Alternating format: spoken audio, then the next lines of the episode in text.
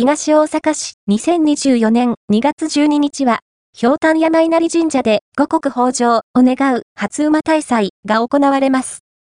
氷炭山稲荷神社で五穀豊穣を願う初馬大祭が行われます。